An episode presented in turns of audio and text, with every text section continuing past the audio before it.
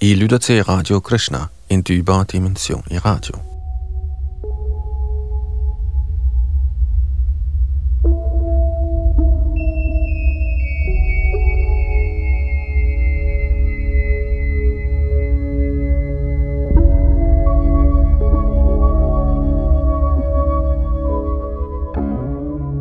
Sidste gang i vores gennemgang af Bhagavad Gita, husker I muligvis, at vi var nødt til at stoppe midt i en forklaring til 9.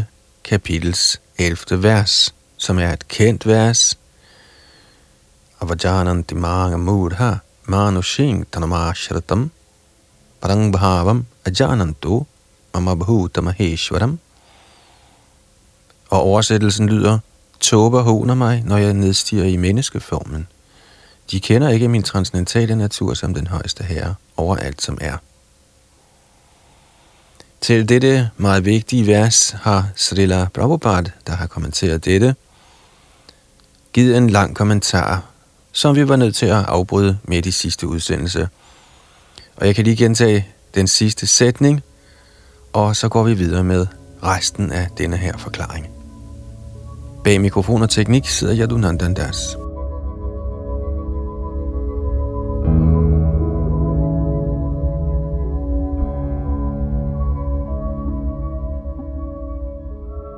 Og den sidste sætning, før vi stoppede sidste gang, lyder, Da Krishna åbenbarede sig for sin far og mor, Vasudeva Devaki, viste han sig med fire hænder, men på sine forældres bønder lå han sig forvandle til et almindeligt barn. Og fortsat, som udtalte i Bhagavatam 10.3.46, Babahuva Prakrita Shishu, blev han nøjagtigt ligesom et almindeligt barn, et almindeligt menneske. Nu bliver der igen henvist til, at Herrens fremkomst som almindelig menneske er et af hans transcendentale lægemes aspekter. Også i Bhagavad Gita's 11. kapitel bliver det udtalt, at Arjuna bad om at måtte se Krishnas skikkelse med fire hænder. Dena Ivaru Bena Chaturabhujjena. Efter at han havde røvet sin form, ville Krishna på Arjuns anmodning igen antage sin oprindelige menneskelige form. Manushangrupam Disse den højeste herres træk er så afgjort ikke dem af et ordinært menneske.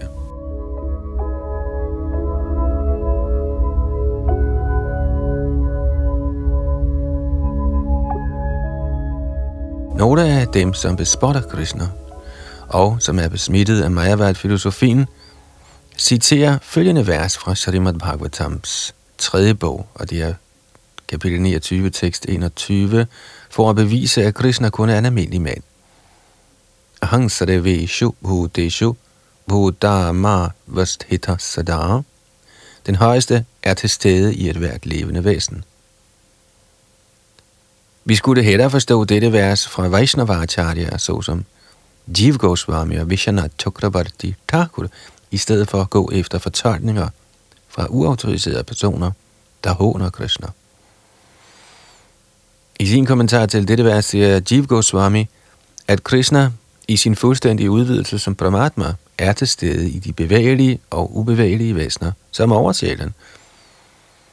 Og en hengiven nybegynder, der udelukkende viser Arjamurtin sin opmærksomhed uden at nære andre levende væsener nogen respekt, er optaget af forgæves tilbedelse af Herren i templet. Der er tre slags hengivne af herrene, og nybegynderen befinder sig på det laveste niveau.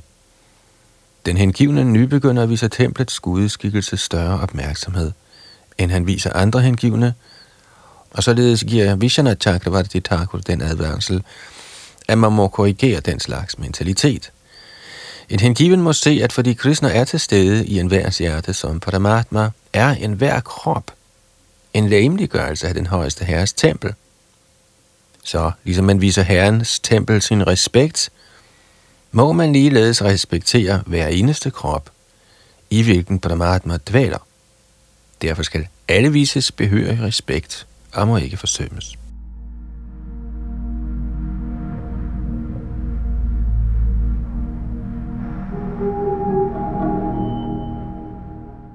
Der er mange upersonlighedsdyrkere, der bespotter tempeltilbedelse. De siger, at når nu Gud er overalt, hvorfor skulle man da begrænse sig til tempeltilbedelse? Men hvis Gud er overalt, er han så ikke i templet eller i gudskikkelsen? Selvom personlighedstilhængerne og upersonlighedstilhængerne vil strides med hinanden for evigt, er en fuldendt hengiven i kristnebevidsthed klar over, at selv om Krishna er den højeste person, er han alt gennemtrængende, som bekræftet i Brahma Samhita. Selvom hans personlige bolig er Golok Vrindavan, og han altid forbliver der, er han ved sine forskellige energiytringer og fuldstændige udvidelser til stede overalt, i alle dele af den materielle og åndelige skabelse.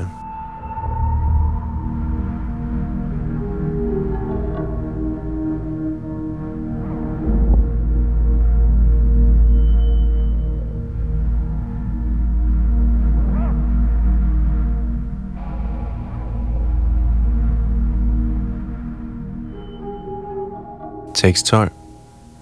Mogha sha mogha karamano mogha jnana vichetasaha rakshasim asuring chaiva prakriting mohining shrittaha. De, som er således forvirrede, lokkes af dæmoniske og ateistiske anskuelser. I denne vildledte tilstand bliver deres håb om frelse – deres frugtbærende handlinger og deres styrkning af viden, alt sammen forburet. Kommentar. Der er mange hengivne, der tænker, at de befinder sig i Krishna-bevidsthed og hengiven tjeneste, men som inderst inde ikke accepterer guddommens højeste person, Krishna, som den absolute sandhed. Af dem vil den hengivne tjenestes frugt, det vil sige at vende hjem til guddommen, aldrig blive smagt, Ligeledes vil de, som udfører frugtbærende fromt arbejde, og som i sidste ende håber på befrielse fra den materielle indvikling, heller ikke nå til succes, da de håner guddommens højeste person, Krishna. Med andre ord skal personer, der bespotter Krishna, opfattes som dæmoniske eller ateistiske. Som beskrevet i Bhagavad Gita 7. kapitel, vil sådanne dæmoniske skurke aldrig overgive sig til Krishna. Derfor vil deres mentale grupperier, der skulle føre til den absolute sandhed, lede dem til den fejlagtige slutning, at det jævne levende væsen og Krishna er en og samme. Med denne falske overbevisning tænker de, at en hvilken som helst krop af et menneske nu blot er tildækket af den materielle natur, og at lige så snart man befries for den materielle krop, vil der ingen forskel være på Gud og en selv. Dette forsøg på at blive et med Krishna vil forbures på grund af vildførelse. Så den ateistisk og dæmonisk kultivering af åndelig viden er altid forgæves. Det er hentydningen i dette vers. For sådanne personer bliver udviklingen af den viden, man finder i den vediske litteratur, såsom Vedanta, Sutra og Upanishaderne, altid forpuret.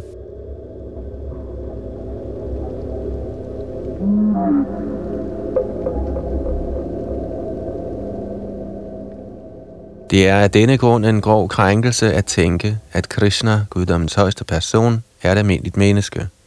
De, som gør dette, er så afgjort ført bag lyset, eftersom de ikke er i stand til at begribe Krishnas evige form.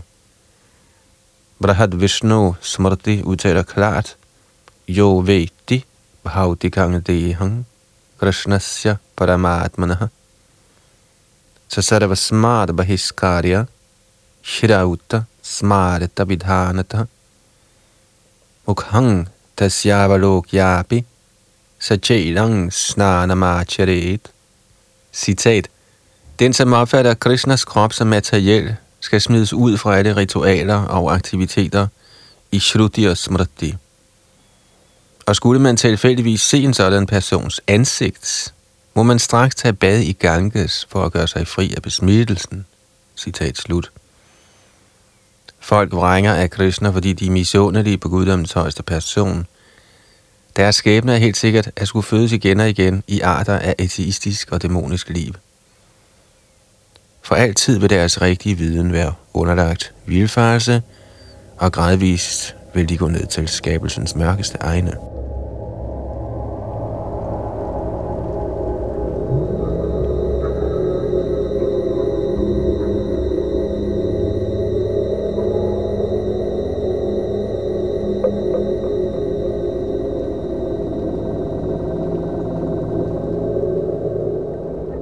Tekst 13.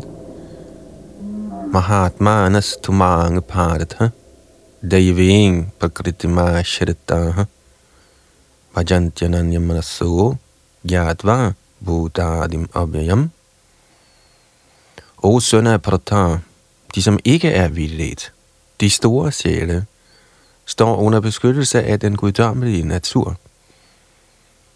De er fuldt ud engageret i hengiven tjeneste, fordi de kender mig som guddommens højeste person, oprindelig og udtømmelig. Kommentar I dette vers gives en klar beskrivelse af en Mahatma. Det første tegn på en Mahatma er, at han allerede er forankret i den guddommelige natur. Han er ikke underlagt den materielle naturs kontrol. Og hvordan effektueres dette? Det bliver forklaret i 7. kapitel. Den, som overgiver sig til guddommens højeste person, Shri Krishna, bliver straks fri for den materielle naturs kontrol. Det er kvalifikationen. Man kan frigøres for den materielle naturs styring, lige så snart man overgiver sin sjæl til guddommens højeste person. Det er den indledende formel. Som mellemlæggende energi ved det levende væsen, lige så snart han fritages for den materielle naturs kontrol, anbringes under den åndelige energis vejledning. Vejledningen fra den åndelige energi kaldes for Daivi Prakriti, guddommelig natur. Så når man får fremmes på den måde, vi overgiver sig til guddommens højeste person, kommer man til stadiet af en stor sjæl, Mahatma.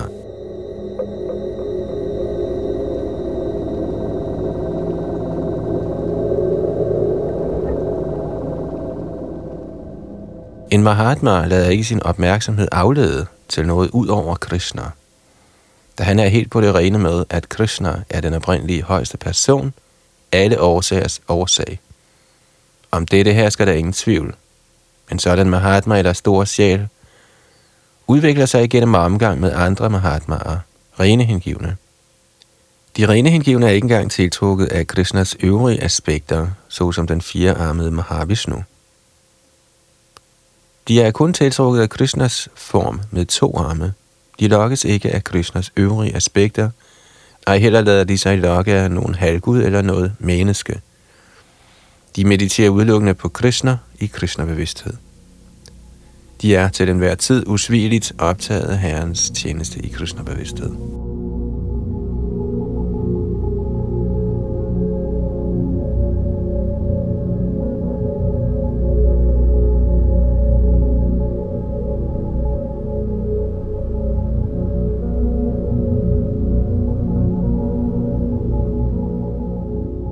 Tekst 14.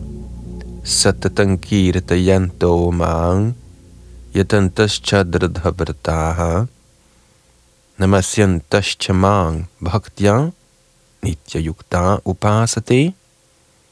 Disse store sjæle lovpriser altid mine herligheder, bestræber sig med stor beslutsomhed og bøjer sig ned for mig, og således tilbyder de mig konstant med hengivenhed.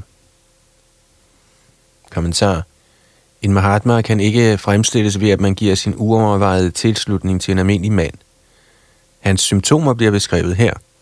En Mahatma er altid optaget af at lovprise den højeste herre Krishnas, guddommens persons herligheder.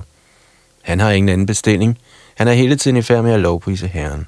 Men andre ord er han ingen upersonlighedstyrker. Når der er tale om lovprisning, må man lovprise den højeste herre, herliggøre hans navn, hans evige skikkelse – hans transcendentale kvaliteter og hans usædvanlige leje. Man må lovprise alle disse ting. Derfor er en Mahatma knyttet til guddommens højeste person.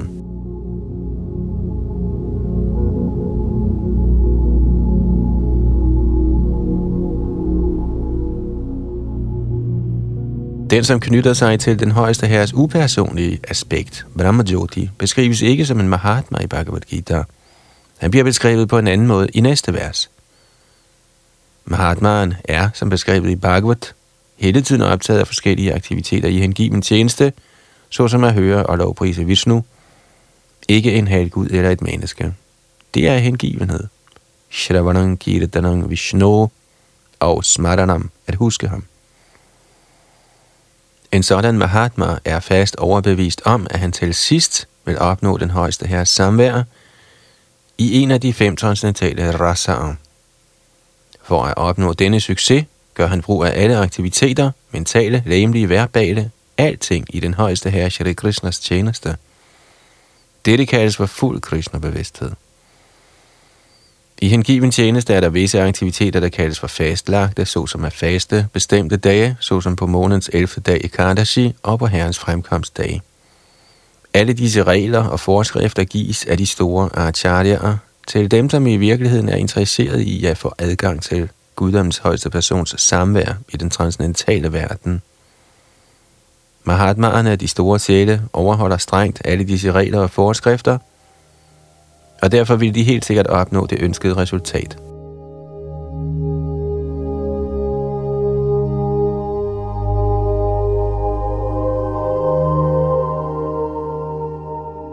Som beskrevet i dette kapitels andet vers, er den hengivne tjeneste ikke kun let, men den kan ydes i godt humør. Man skal ikke underkaste sig nogen streng båd eller selvtugt. Man kan leve dette liv i hengiven tjeneste under vejledning af en savkyndig åndelig mester – og ud fra en hvilken som helst stilling, enten som familieforsørger, sannyasi eller brahmachari, i en hvilken som helst stilling eller hvor som helst i verden, kan man yde guddommens højeste person sin hengivende tjeneste, og således blive til den rigtige Mahatma, en stor sjæl.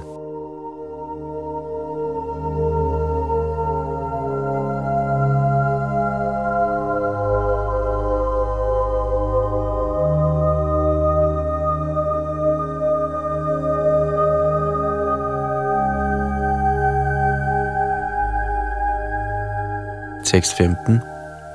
Jnana yajnena chapyanye yajanto mamupasate ekatvena pratagtvena bahudha vishvatomukham. Andre, der udfører offer gennem dyrkning af viden, tilbeder den højeste herre som den ene uden lige, samt delt i mange og i den kosmiske form. Kommentar dette vers er opsummeringen af de forrige vers. Herren fortæller Arjuna, at de, som befinder sig i ren Krishna-bevidsthed og ikke kender til andet end Krishna, kaldes for Mahatma. Og dog er der andre personer, der ikke helt befinder sig i Mahatmans stilling, men som også tilbeder Krishna på forskellige måder. Nogle af disse er allerede blevet beskrevet som de lidende, de finansielt trængende, de nysgerrige og de, som er optaget af at dyrke viden. Men der er andre, der er endnu lavere, og de inddeles i tre. Nummer et, han som tilbeder sig selv som et med den højeste herre. Nummer to, han som opdægter en eller anden form af herren og tilbeder den. Og tre, han som accepterer den universelle form. Guddommens højeste persons Vishvarup og tilbeder den. Af de tre ovennævnte er de laveste, eller de som tilbeder dem selv som den højeste herre i den tro, at de er monister, de mest fremtrædende. Sådanne mennesker tænker, at de selv er den højeste herre, og med denne mentalitet tilbyder de sig selv. Dette er også en slags tilbedelse af Gud, da de kan forstå, de ikke er det fysiske læme, men i virkeligheden er åndelig sjæl. I det mindste har de en sådan forståelse. Generelt tilbyder upersonlighedstilhængerne den højeste herre på den måde. Den anden klasse rummer halvgudernes tilbedere, eller de, som gennem indbildning ser enhver skikkelse som den højeste herres form. Og den tredje klasse rummer dem, som ikke kan forestille sig noget hinsides manifestationerne af det, det fysiske univers. De betragter universet som den højeste organisme, eller det højeste væsen, og tilbeder det. Universet er også en af Herrens former.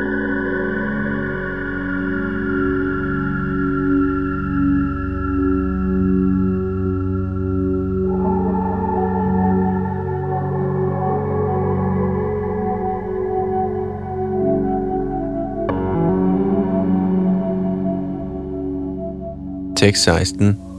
Aham kraturaham yagnya svadhanam aham aushadham mantroham ahameva jam aham agniraham hutam. Men det er jeg, som er ritualet. Jeg er offret, offergaverne til forfædrene, den helbredende urt, den transcendentale lovsang. Jeg er smøret, ilden og offergaven.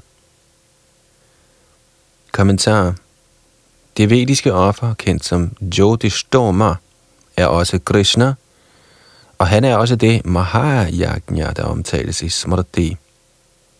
Gaverne, der tilbydes Pitrilok, eller de offer, man gør til glæde for pitrilog, der regnes for en art medicin i form af klaret smør, er også Krishna.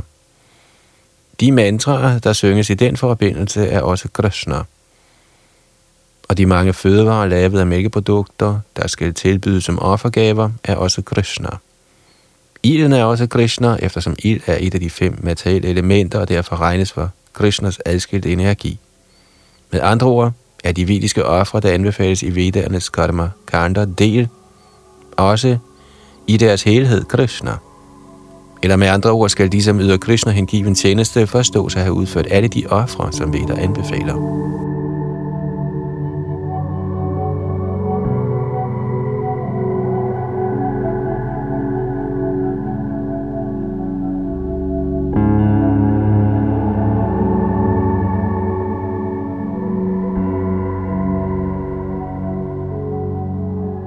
Tekst 17. Pidaham asya mata dhata pitamaha Vedyang pavitram omkar riksama yajur evacha Jeg er faderen for dette univers, dets moder, dets støtte og dets bedste fader. Jeg er genstanden for viden, det reneste middel og stabelsen om. Jeg er også vedderne Rik, Sama og Yajur. Kommentar. Alle kosmiske manifestationer, bevægelige som ubevægelige, kommer til udtryk ved de forskellige aktiviteter i Krishnas energi. I den materielle tilværelse skaber vi forskellige forhold til forskellige levende væsener. Der er intet andet end Krishnas mellemliggende energi. Under Prakritis skabelse viser sig nogle af dem som vor far, mor, bedstefar, skaber osv., men i virkeligheden er de Krishnas uadskillelige dele – som så er disse levende væsener, der forekommer at være vor far, mor og så videre, intet andet end Krishna. I dette vers betyder ordet der skaber. Ikke alene er vor far og mor Krishnas integrerende dele, men skaberen, bedstemoren og bedstefaren med videre er også Krishna. Som del af eje af Krishna er et hvert levende væsen i grunden Krishna. Alle vedaer sigter af denne grund alene til Krishna. Uanset hvilken viden vi ønsker at få fra vedderne, er dette blot et skridt hen imod at forstå Krishna. Det emne, der hjælper os med at rense vores konstitutionelle stilling, er især Krishna. Ligeledes er det levende væsen, der er nysgerrigt efter at forstå alle de vediske principper, også Krishnas væsentlige bestanddel, og er som så også Krishna. I alle de vediske mantraer er ordet oven, der kaldes for pranab, en transcendental lyd og er også Krishna. Og fordi Pranav eller Omkara er prominent i alle hymner i de fire Vedaer, Sama, Yajur, Rig og Atharva, skal det opfattes som Krishna.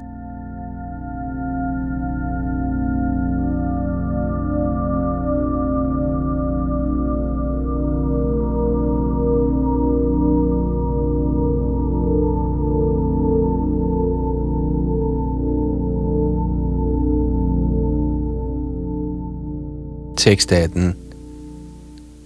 Gatir Bharata Prabhu Sakshi Nivasa Sharanang Suhrat Prabhava Pralaya Sthanang Nidhanang Bijam Abhyayam Jeg er målet, opretholderen, mesteren, vidnet, boligen, tilflugten og den kæreste ven. Jeg er skabelsen og tilintetgørelsen, altings fundament, hvilestedet og det evige frø. Kommentar. Gati betyder den destination, vi ønsker at nå. Men det endelige mål er Krishna, selvom folk ikke ved det. Den, som ikke kender Krishna, er vildledt, og hans såkaldte fremskridt er enten delvise eller hallucinatoriske. Der er mange, der gør forskellige halvguder til deres destination, og ved streng overholdelse af de dertil sværende rigoristiske metoder når de til forskellige planeter, der kendes som Chandralok, Suryalok, Indralok, Maharalok osv. Men alle sådanne lokarer, eller planeter, er, fordi de er Krishnas skabelser, på samme tid både Krishna og ikke Krishna. Disse planeter, der er udtryk for Krishnas energi, er også Krishna, men i grunden tjener de kun som et skridt fremad på vejen af erkendelse af Krishna. At nærme sig i Krishnas forskellige energier, er at nærme sig i Krishna indirekte. Man må nærme sig i Krishna direkte, da man derved sparer tid og energi. Hvis man for eksempel kan nå toppen af en bygning med en elevator, hvorfor skulle man da gå op ad trapperne, trin for trin? Alting hviler på Krishnas energi, så uden Krishnas lyd kan intet være til. Krishna er den suveræne hersker, eftersom alt tilhører ham og alt eksisterer i hans energi. Krishna, der befinder sig i alles hjerter, er det højeste vidne. Residenserne, landene eller planeterne, vi bebor, er også Krishna. Krishna er det endelige mål for alt tilflugt, og derfor skal man søge tilflugt hos Krishna for enten at beskyttes eller for at ophæve sin lidelse. Og uanset hvornår vi søger beskyttelse, bør vi vide, at vores beskyttelse må være en levende kraft. Krishna er det højeste levende væsen, og siden Krishna er kilden til vores fødsel eller den øverste fader, kan ingen være en bedre ven end Krishna. Ej heller kan nogen være en bedre velynder. Krishna er skabelsens oprindelige kilde og det endelige hvilested efter til indegørelsen. Krishna er derfor den evige årsag til alle årsager.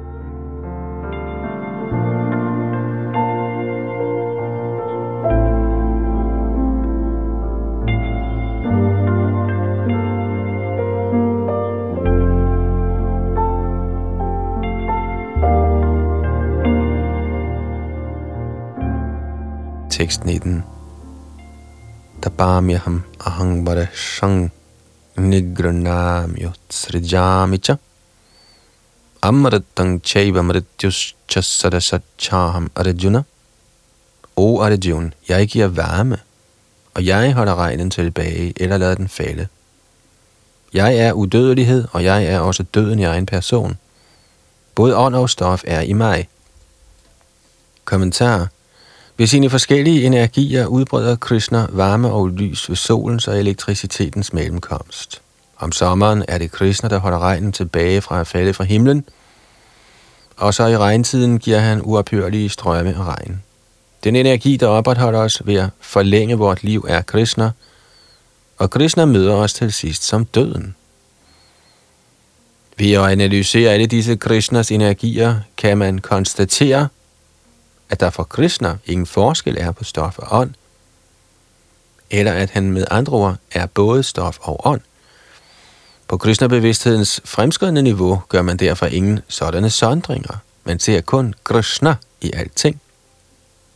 Siden Krishna både er fysisk stof og ånd, er den enorme kosmiske manifestation, der rummer alle fysiske ytringer, også Krishna, og hans leje i Vrindavan som Sharm Sundar med to hænder, der spiller på en fløjte, er det med guddommens højeste person.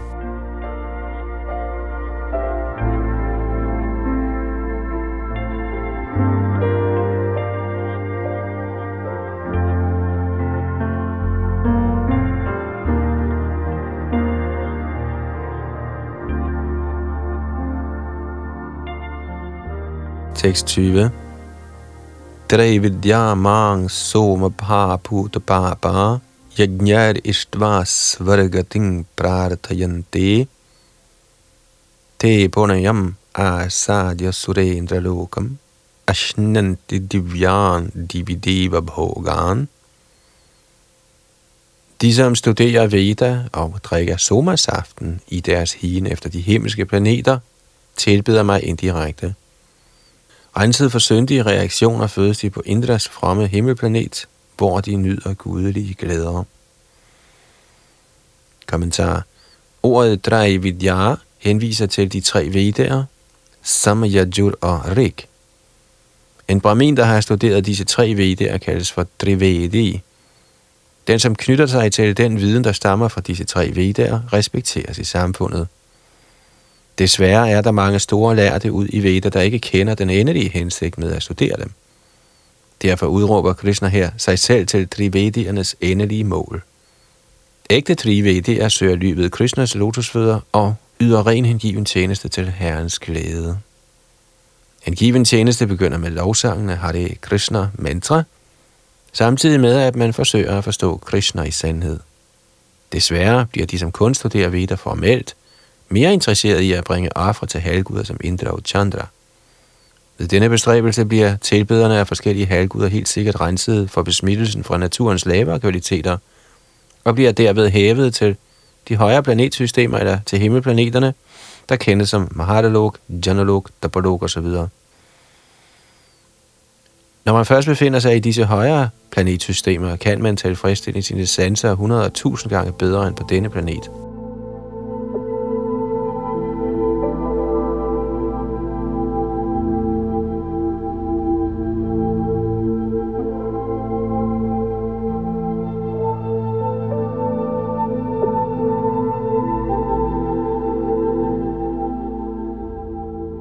621.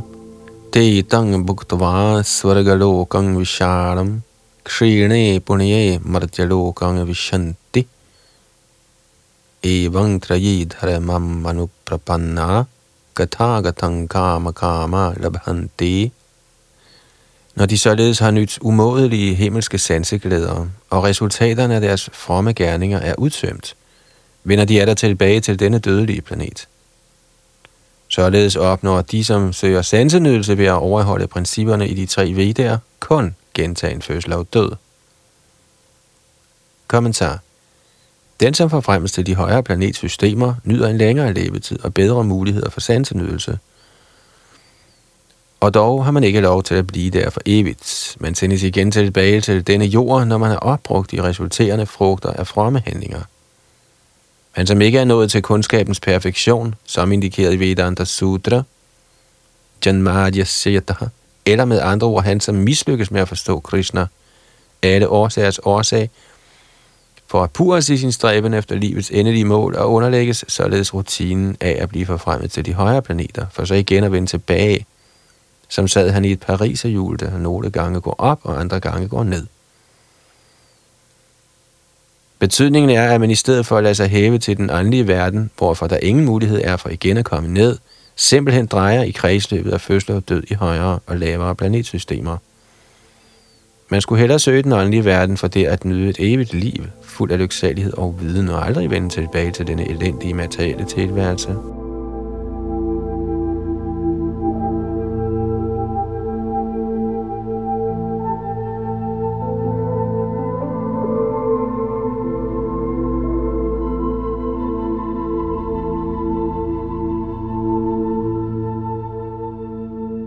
6.22 Ananyesh chintayanto mang ye jana pariyupasate teshang nityabhiyuktanang yogakshemang vahamyaham.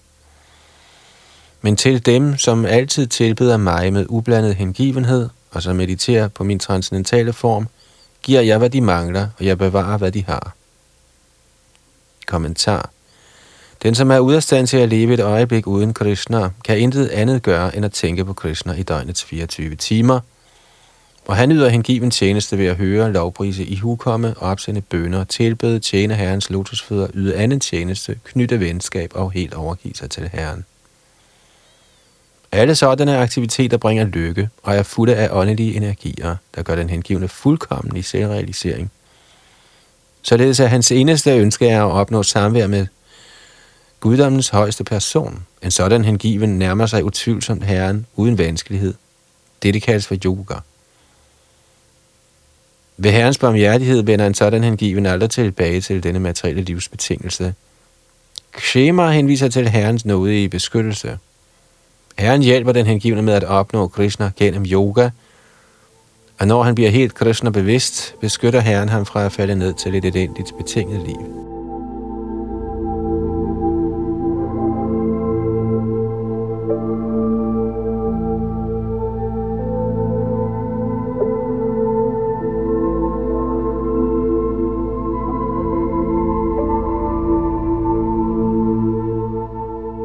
Tekst 23. Ye pyanya devata bhakta yajante shradhayanvitaha te pimam eva kaunteya yajantya vidhipurvakam. De, som giver sig hen til andre guder, og som yder dem tilbedelse med tro, tilbeder i virkeligheden kun mig, o søn af Gundi, men de gør dette på en forkert måde. Kommentar Personer, der tilbeder halvguder, er ikke ret begavet, endskønt sådan tilbedelse indirekte er rettet mod mig, siger Krishna. Når for eksempel en mand hælder vand på et træs blade og grene uden at vande roden, handler han uden tilstrækkelig viden eller uden at følge de regulerende principper. Ligeledes udgøres metoden til at tjene kroppens dele af, at man giver maven mad. Halvguderne er så at sige forskellige embedsmænd og departementschefer i den højeste herres regering. Man må overholde de love, regeringen har vedtaget, og ikke dem af embedsmænd og departementschefer. Ligeledes skulle alle udelukkende yde den højeste herre deres tilbedelse. Dette vil automatisk tilfredsstille herrens forskellige embedsmænd og departementschefer. Embedsmændene og departementscheferne er blevet engageret som regeringens repræsentanter, og at bestikke embedsmænd og departementschefer er ulovligt. Dette omtales her som Abhidhipurvakam, med andre ord bifalder Krishna ikke unødvendig tilbedelse af halvguder.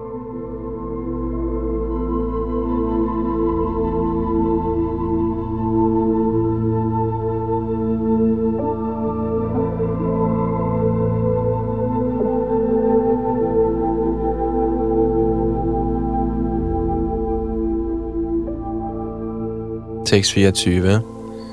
Ahang hi sarva yajnanam hokta cha prabhureva cha nattumam abhijananti tatvena taschyavanti te. Jeg er den eneste nyder og herre over alle ofre. Derfor falder de, som ikke påskynder min sande transcendentale natur, ned. Kommentar. Her siges det klart, at der er mange slags yajna udførelser, der anbefales i de vediske bøger, men egentlig er de alle tiltænkt den højeste herres glæde. Yajna betyder Vishnu.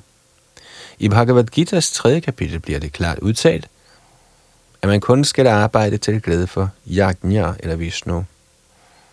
Menneskecivilisationens perfekte udformning, der kendes som Vadanashram Dharma, er især tiltænkt Vishnus tilfredsstillelse – Derfor siger Krishna i dette vers, jeg er den, som nyder alle offer, fordi jeg er den højeste herre. Men mindre begavede personer, der ikke er klar over denne kendskærning, tilbeder halvguder med henblik på midlertidige fordele. Derfor falder de ned til materielle eksistenser og opnår ikke det ønskede mål i livet.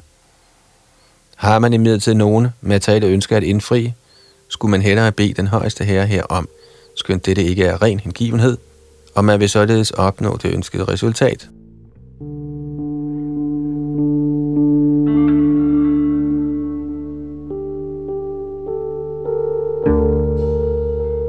Tekst 25. Yanti deva vrata devan pitrin yanti pitrivrataha bhutani yanti bhuteja yanti majjajinopimam de, som tilbeder halvguder, vil fødes blandt halvguderne. De, som tilbeder forfædrene, kommer til forfædrene. De, som tilbeder spøgelser og ånder, vil fødes blandt sådanne væsener, og de, som tilbeder mig, skal leve med mig. Kommentar. Skulle man nære et ønske om at komme til månen, solen eller en anden planet, kan man nå sit ønskede mål ved at følge specifikke vediske principper, der anbefales dertil – såsom den proces, der teknisk kaldes for Dadesha Disse bliver uddybende beskrevet i den del af vedderne, der omhandler frugtbærende aktiviteter, hvor der bliver anbefalet en bestemt slags tilbedelse af halvguder, der befinder sig på forskellige himmelplaneter. Ligeledes kan man opnå Pita-planeterne ved at udføre et bestemt yagya. Og på samme måde kan man komme til mange spøgelsesagtige planeter og blive til en Jaksha, Raksha eller Pishacha – Pishacha-tilbedelse kaldes for sort kunst eller sort magi. Der er mange mennesker, der udøver denne sorte kunst, og de tror, det der er åndelighed, men disse aktiviteter er fuldstændig materialistiske. Ligeledes vil en ren hengiven, der tilbeder guddommens højeste person, uden tvivl opnå Vaikunthas og Krishna Lokas planeter. Gennem dette vigtige vers er det let at forstå, at når man nu ved helt enkelt at tilbede halvguderne kan nå til himmelplaneterne eller til pitaplaneterne ved tilbedelse af pitaerne, eller til spøgelsesplaneterne ved at dyrke den sorte kunst.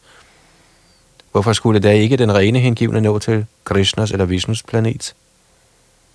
Uheldigvis har mange mennesker ingen information om disse sublime planeter, hvor Krishna og Vishnu lever, og fordi de ikke kender til dem, falder de ned.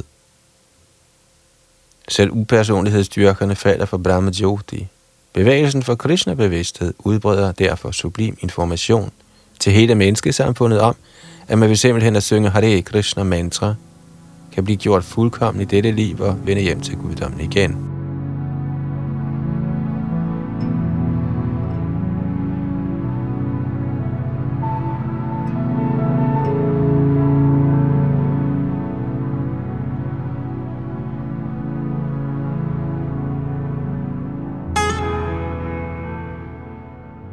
626. Patrang pushpang phalang yang jo me bhaktya prayachati.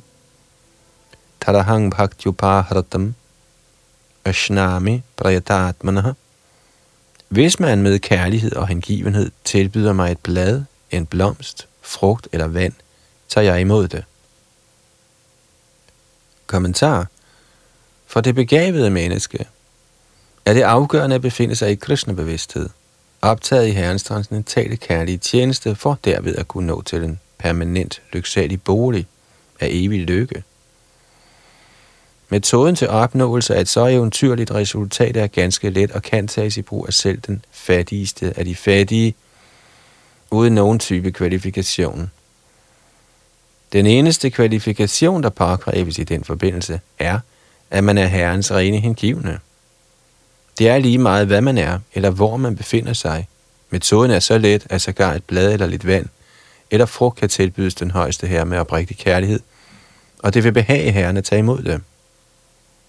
Ingen kan således være forment adgang til Krishna bevidsthed, da den er så let og universal. Hvem er en sådan tåbe, at han ikke ønsker at befinde sig i Krishna bevidsthed ved denne enkle metode og således opnå det højeste, fuldendte liv af evighed, lyksalighed og viden – det eneste Krishna forlanger er kærlig tjeneste og intet mere. Krishna accepterer sågar en lille blomst fra sin rene hengivne. Han ønsker ingen type gaver fra ikke hengivne. Han har ikke brug for noget fra nogen, da han er selvforsynende, og dog tager han imod sin hengivne gaver i en udveksling af kærlighed og hengivenhed. At udvikle Krishna-bevidsthed er livets højeste perfektion. Bhakti nævnes to gange i dette vers for mere eftertrykkeligt at bekendtgøre, at bhakti eller hengiven tjeneste er den eneste metode til at nærme sig Krishna. Ingen anden omstændigheder, såsom at blive til en brahmin, en lært akademiker, en stor rigmand eller en mægtig filosof, kan få Krishna til at tage imod en gave. Uden grundprincippet af bhakti kan intet få Herren til at indvillige i at tage imod noget fra nogen. Bhakti er aldrig kausal. Processen er evig. Den er direkte handling i tjeneste til det absolute hele.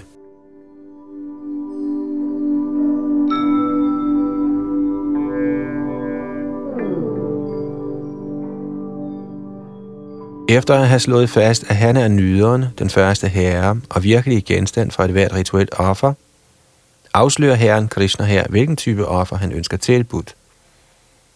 Ønsker man at indlade sig på hengiven tjeneste til den højeste for at blive renset og opnå livets mål, Guds transcendentale kærlige tjeneste, der må man finde ud af, hvad Herren ønsker af en. Den, som elsker Krishna, vil give ham det, han ønsker, og han undgår at give ham noget uønsket eller noget, han ikke har bedt om. Således skal kød, fisk eller æg aldrig serveres for Krishna. Så frem den ønskede sådanne ting som offergaver, ville han have sagt det. I stedet beder han tydeligt om, at et blad, frugt, blomster og vand skal tilbydes ham, og om denne gave siger han, jeg tager imod den. Derfor må vi forstå, at han ikke vil tage imod kød, fisk eller æg.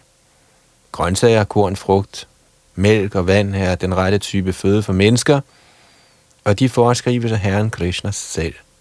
Alt andet, vi måtte spise, kan ikke tilbydes ham, da han ikke tager imod det.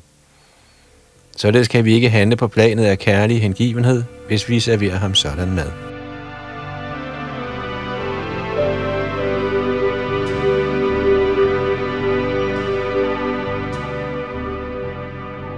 I 3. kapitel, vers 13, forklarer Shri Krishna, at kun offerlevninger er rensede og egnede til fortæring af dem, som søger fremskridt i livet og løsladelse for den materielle indviklingskløer.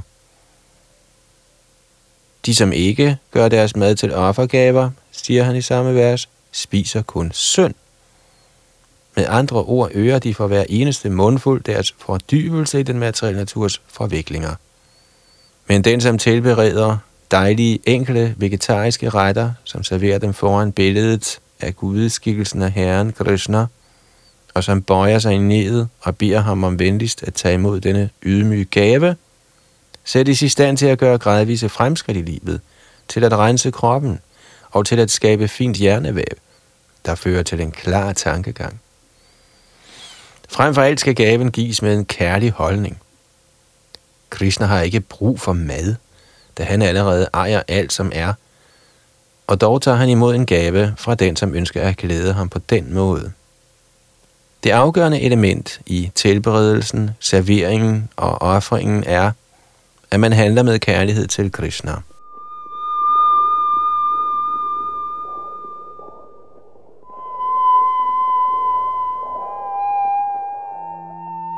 Upersonlighedsfilosoferne, der ønsker at gøre gældende, at den absolute sandhed er uden sanser, kan ikke begribe dette vers i Bhagavad Gita. For dem er dette enten en metafor eller et bevis på, at Krishna, Bhagavad Gitas taler, er af en værslig karakter. Men i virkeligheden har Krishna, den højeste Gud, sanser, og der står skrevet, at hans sanser er indbyrdes ombyttelige. Med andre ord kan den ene sans udføre den anden sans funktion. Dette er, hvad det betyder at sige, at Krishna er absolut.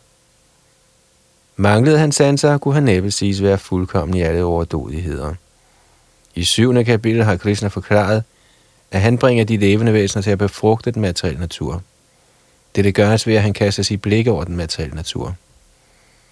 Og her i dette tilfælde er Krishnas lytten til den hengivnes kærlige ord i hans servering af mad helt identisk med, at han faktisk spiser og smager.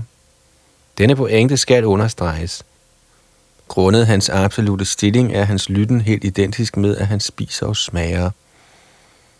Kun den hengivne, der accepterer Krishna, som han beskriver sig selv uden fortolkninger, kan forstå, at den højeste absolute sandhed kan spise mad og nyde den.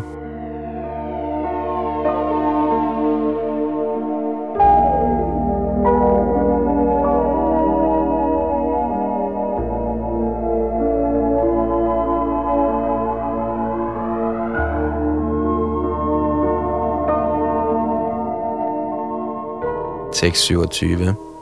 Yat karoshi yadashnasi yadjuhoshi dadasi yat yattapasyasi kaunteya tat gurushva madarpanam.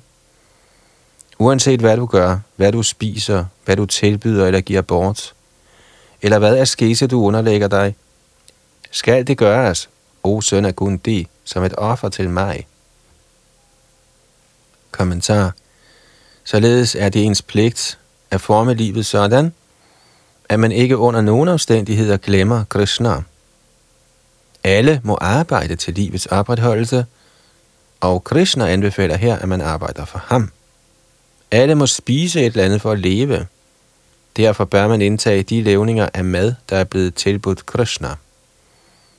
En hver civiliseret mand må udføre en eller anden religiøs rituel ceremoni. Derfor anbefaler Krishna, gør det for min skyld. Og dette kaldes for arachana.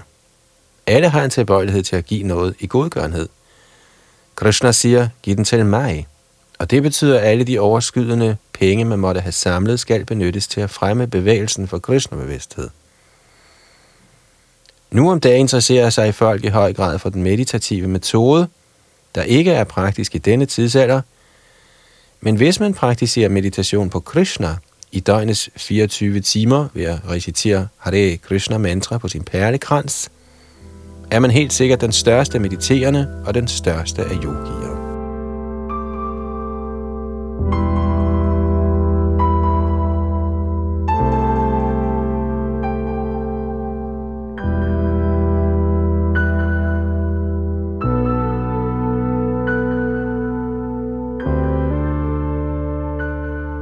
Tekst 28. Shubha Shubha Palayrevam Mukshyasi Karma bandhanai Sanyasa Yoga Yuktatma Vimukto Mam Upaishyasi Herved kommer du fri af arbejdets trældom, samt dets gode og slette følger. Med dit sind samlet om mig under dette princip af forsagelse, vil du befries og komme til mig. Kommentar. Den, som handler i Krishna-bevidsthed under højere vejledning, kaldes for Yukta Vairagya. Det tekniske udtryk er Yukta Vairagya. Dette bliver af Rup Goswami yderligere forklaret som følger. Anasaktasya Vishayan Yatharham Upayunjataha Nirbandha Krishna Sambandhe Yuktang Vairagyam Uchate hentet fra Bhaktita Samrita Sindhu 1, 2, 255. Rupa Goswami siger, at vi så længe vi er i dette materielle verden, må handle. Vi kan ikke ophøre med at handle. Så hvis der handles, og frugten tilbydes Krishna, kaldes dette for Yukta Vairagya. Helt forankret i forsagelse klarer sådanne handlinger sindets spejl, og som udøveren gradvist gør fremskridt i åndelig indsigt, bliver han guddommens højeste person helt overgiven. Derfor bliver han til sidst befriet, og denne befrielse bliver også specificeret. Ved denne befrielse ender han ikke som et med Brahm Jyoti, men kommer snarere til den højeste herres planet. Det siges klart her, Maam Upaishasi, han kommer til mig, hjem til den højeste Gud. Der er fem forskellige stadier af befrielse, og her bliver det specificeret, at den hengivne, der har brugt al sin tid her, under den højeste herrens vejledning, ligesom det er blevet udtalt, har udviklet sig til det punkt, hvor han er i stand til, når han forlader sin krop, at vende hjem til guddommen og direkte tage del i den højeste herres samvær.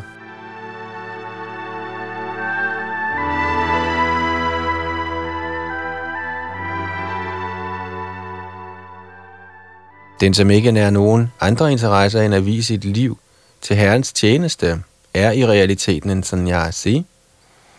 En sådan person opfatter altid sig selv som en evig tjener, afhængig af Herrens højeste vilje.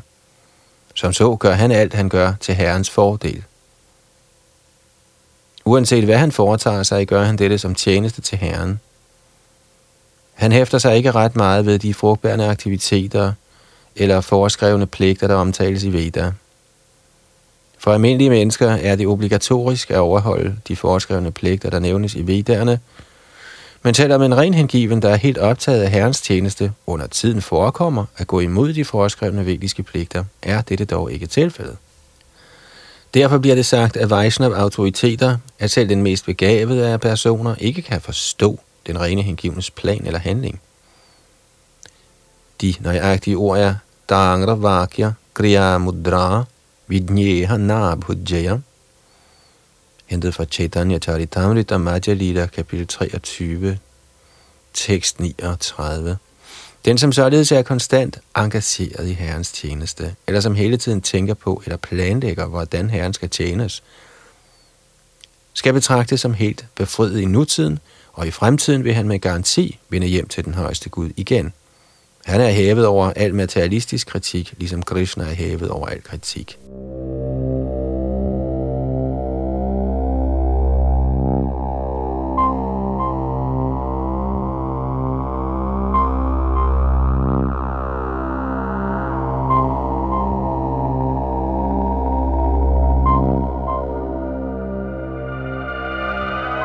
Tekst 29. Samohang sarvabhuteshu name dveshyo stina priyaha ye bhajanti tumang bhaktya mayite teshu chapyaham. Jeg misunder ingen, ej heller er nogen mig særlig kær. Jeg er ens over for alle, men den, som yder mig tjeneste i hengivenhed, er en ven, er i mig, og jeg er også en ven for ham. Kommentar. Man kunne her spørge, at når nu Krishna er ens over for alle, og ingen er hans særlige ven, hvorfor skulle han da nære en særlig interesse for de hengivne, der konstant yder ham transcendental tjeneste? Men der er her ikke tale om forskelsbehandling. Det er helt naturligt. En hver mand i denne materielle verden måtte være gudgørende disponeret, dog har han en særlig interesse i sine egne børn. Herren hævder, at et hvert levende væsen, uanset form, er hans søn, og således sørger han for enhver med rundhåndede forsyninger af livets behov. Han er ligesom en sky, der øser regn over det hele, uanset om det falder på klipper, land eller vand.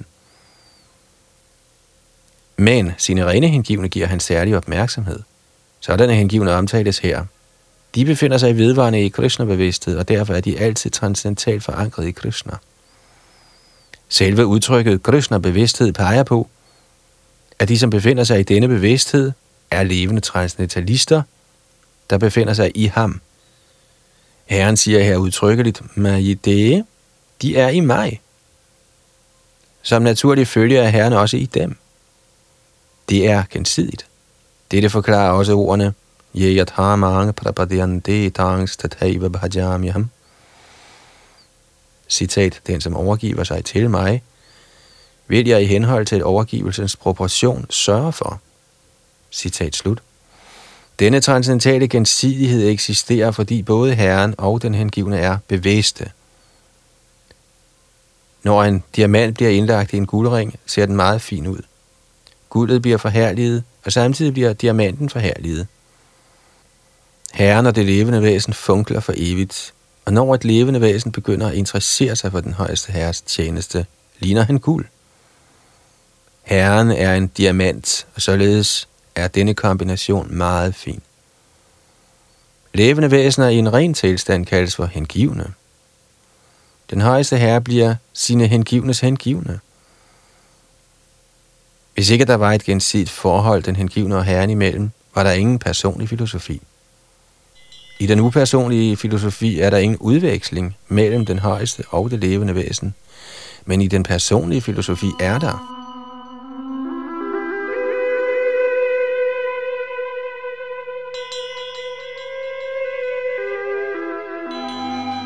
Et ofte citeret eksempel er, at Herren er ligesom et ønsketræ.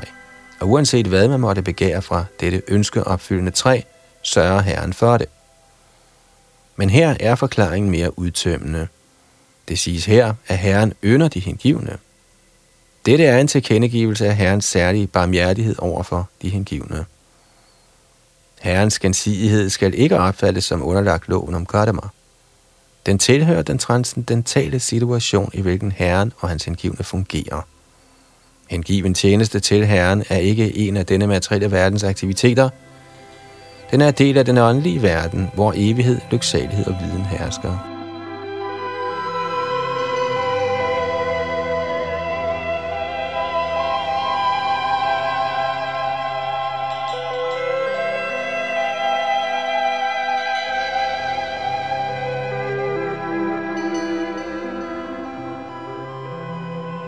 Så nåede vi frem til og med tekst 29 her i Bhagavad Gita's 9. kapitel, omhandlende den mest fortrolige viden.